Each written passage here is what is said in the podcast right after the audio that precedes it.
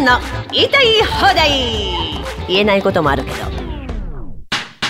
はい、えー、今回もお相手は、えー、産経新聞記者の菅原慎太郎さんと、はい、渡辺博さんです。よろしくお願いいたします。はいえー、今回の言いたい放題は、講談松平定信からの時事問題でございます。まあね、えー、その完成の改革って賛否両論あるんですけど、はい、まあ私の講談は、まあいい政策に注目して作りましたね、講談ね。うん、ただね、やっぱり徳川家って家康さんも質素だったんですよね。あの、旅も吐かずっていう。はいはい、だ徳川家の多分教育が質素なんだと思うんですよね。旅にならずっていう。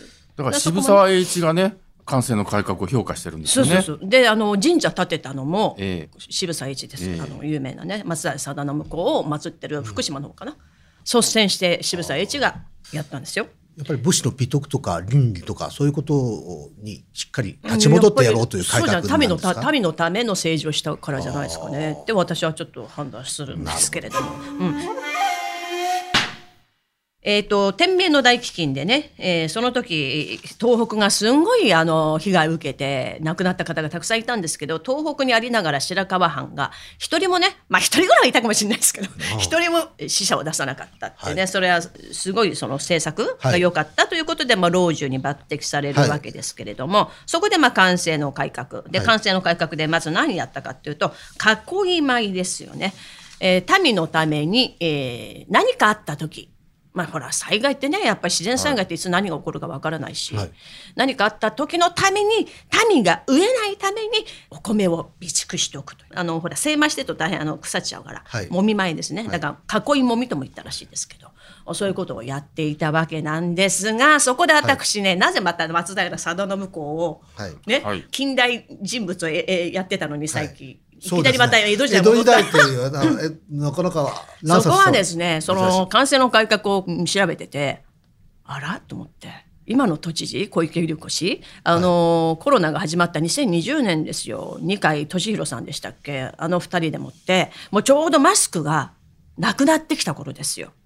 あのコロナが始まって。店頭から店頭からマスクがなくなった時にですよ、都民のために備蓄してた防護服マスクを中国に送るってあ松平定信と全く真逆なことをやってる都知事だなと思って。はい、もういろいろいろいろいろいろ思いますよ。で、その松平定信はそのこあの米だけじゃないんですね。支部積金といって、うん、まあお金もね、とあのいわゆる今で言うと都民の税金。町を守るために、まあ、町人たちは税金払ってたんだけど、そこの税金もちょっと少なくして、そこから七部を積み金、あの、何かのために積み立てる。まあ、預金ですよね。それも民のために。やるための七部積み金という素晴らしい制度をね、はい、作ったわけですよ。それがまあ、えー、残って明治維新になって明治新政府に引き継がれて、まあ、東京都の街をねたくさん、まあ、ガス灯だったり、はい、えー、橋を作るだったり、はい、そこに生かされていったわけですよ。それは民の生活が良くなるわけじゃないですか。ところがどっこい、ね、はい、今の東京都知事小池百合子氏、はい、はい、すごいですね。あの豊洲移転の時もやったらもうああでもないこうでもないであれで結構お金なくなったんですよね。お金なくなったかどうかわかんないんですけど。なくなったらしいですよ。あと2017年の有本香織さんの記事に書いてありましたけどね。相当あれで都の預金石原慎太郎都知事時代に貯めていただいたお金が湯水のごとくなくなったと言われておりますね。まあ、豊洲事件って石原知事が進めてたやつを、に難癖をつけて、うん、えー、攻撃したんだけど結局豊洲に移したっていう、うんうんうん、なんだった結構遅らさせたじゃないですか。はい、そうですね、はいで、この度ですよ。ね、東京都の公金の使われ方がだいぶ問題になって、まだテレビではやらないみたいですね。でも、産経新聞なども取り上げておりますですね。えー、公金問題ですよ。東京都の若年女性ら支援事業。ね、この事業に公金がどう使われてんだということで、あはい、あの都のね都議の川松慎一郎都議が結構攻めてくれてるんですよね、うんはい、これで産経新聞の記事を紹介します、えー、契約事務手続き、えー、規則定職化東京都の若年女性ら支援事業という見出しですこれ3月15日の記事ですね、えー、性暴力や虐待など被害を受けた若年女性らに対する東京都の支援事業をめぐり所管する福祉保健局が必要な権限委任を受けず事業委託先と契約を締結していたことが15日判明した、えー、開会中の都議会財政委員会で川松慎一郎都議自民党ですねの質問に財政局側が認めた。と。え都の契約事務の委任等に関する規則では権限が知事にある契約に関する事務を一定条件下で、え各局に委任している。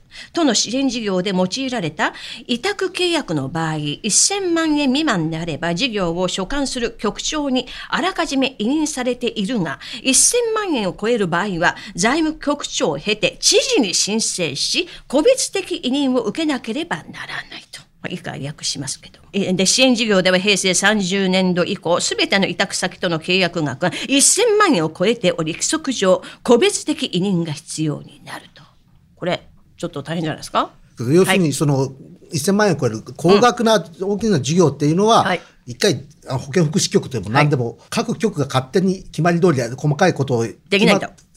やるんじゃなくて決まりは決まってるんでしょうけど、どうするかっていうのを一回財務局に持ってって、うん、で財務局からまあ人知事に持ってって、うん、改めてじゃあこれでやりなさいと。ああとは任せますよっていうふうに言ってもらいなさいと。いうルールなのに、財務局にも持っていかずに勝手にやっちゃってると、うん、もういうことはルール違反でしょという話なんですね、そういうことですね。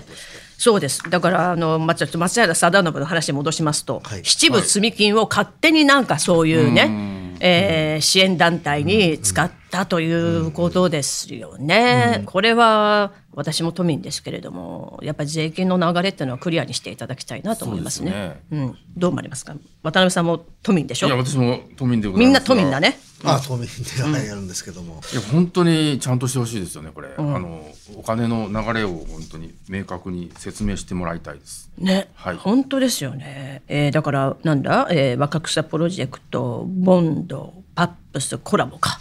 この4団体ね、ひまそらあかねさんがあ今、裁判が始まったみたいですけれどもね、はい、東京都の若年女性に対する授業に参加している団体がある、そのお金の使い方が果たして適切なのかっていうのを、ひまそらあかねさんがツイッターを使いながらあの都に追求しているということなんです、ね、素晴らしいですね、一人で頑張ってらっしゃいます。で自分のチーム見方は、まあ、弁護士さんって言ってましたね。何人かの弁護士さんと一緒に戦ってるんじゃないですかね。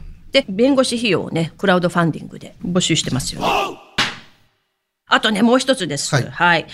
これはですね、こういう記事がありましたよ。小池百合子氏が知事を務める東京都は、チルドレンファーストの社会の実現を目指し、子ども政策連携室が実施する多文化共生政策の連携推進として、前年から約8倍に予算も増強した30億5753万円を投入すると。うん、これはどういうのに投入するかというと長期戦略プロジェクトの推進子ども未来会議東京都子ども基本条例のヤングケアラーとかユースヘルスケアとか日本語を母語としない子供たちとかね、えー、日本語を母語としない子供に投入される税金は1億2122万円となる。うん取り組みの強化の方向としては一人一人の実情に寄り添った支援となる。今後のアクションとしては日本語教育指導の一層の充実。困りごとや悩みに寄り添う相談体制の強化なんだか、まあ、これらのアクションに行うにあたり NPO などへの積極支援連携なども実施すると。今この NPO に対する公金の投入をどうするね明確にしてくれって求められてるのにまた投入するってこの人は何を考えてるんですかね？あのただまあいや投入しないでくれとは言ってないんだ私もね。もねえー、まず明確にしてからじゃないかと思うんだよね、まあ、そうですね。その NPO だけじゃないいろいろな市区町村とかいろいろもあるんでそういう人たちの協力もなければできないことではあるんでそれそのものが全体がおかしいということではないしまあ事業のの趣旨としてね、それはあの日本語が分からない人たちを支援するっていうのも、これをしないといけないことではある。あのね、ちょっと話変わるんですけど、私に知り合いにあのシングルマザーの子がいて、はい、いやシングルマザーってやっぱ大変じゃないですか、生活ね。これ申請してもなかなかあの都営とか入れないのに、ええ、中国人とか外人が入れんだよねって言ってたんですよ。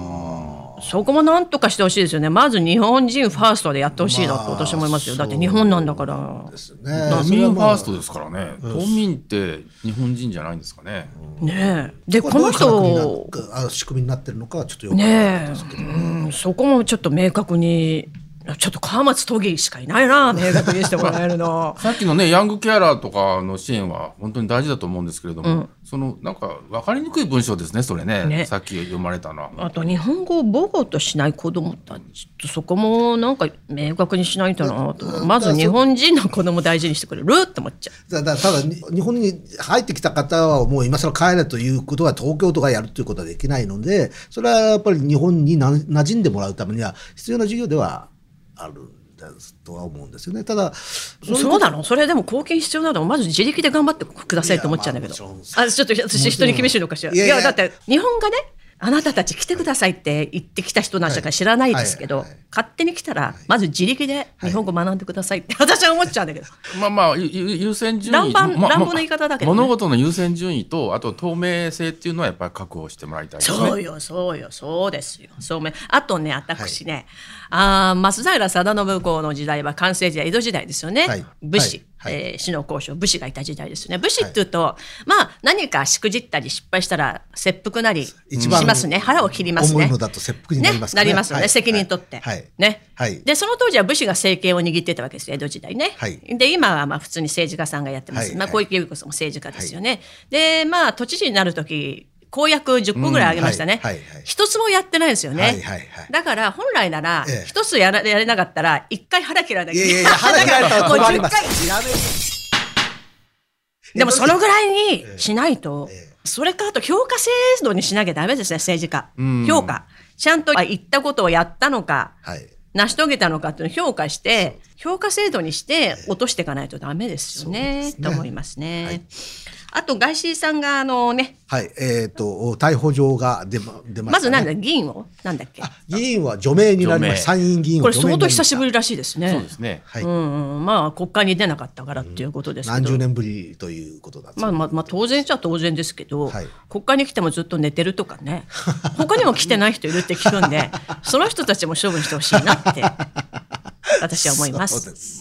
まあでもガーシーさんの場合は全然来る気がなかったんで。まあね。ええ。除名はやむを得ないと。やむを得ないまあ私もそう思いますよ。あのまとも真面目に取り組んでない連中とかあんまり来ないやつとかそういう連中もお前らもちょっとどうなんだと、あラあンさんもとただ私思うのガーシーは来ないじゃない？はい、はいだから足も引っ張らないわけよ。あー。セキュリティクリアな人がの。はい。で、はい。来て足を引っ張るのも除名してほしい。と 私の試験。暴論暴論ブブー。暴論まあまあですけど。除名ってわけにいかないんですけども有権者がね正しく判断して。ほしいですね。ここですよね。本当私たちが賢くならなきゃいけない。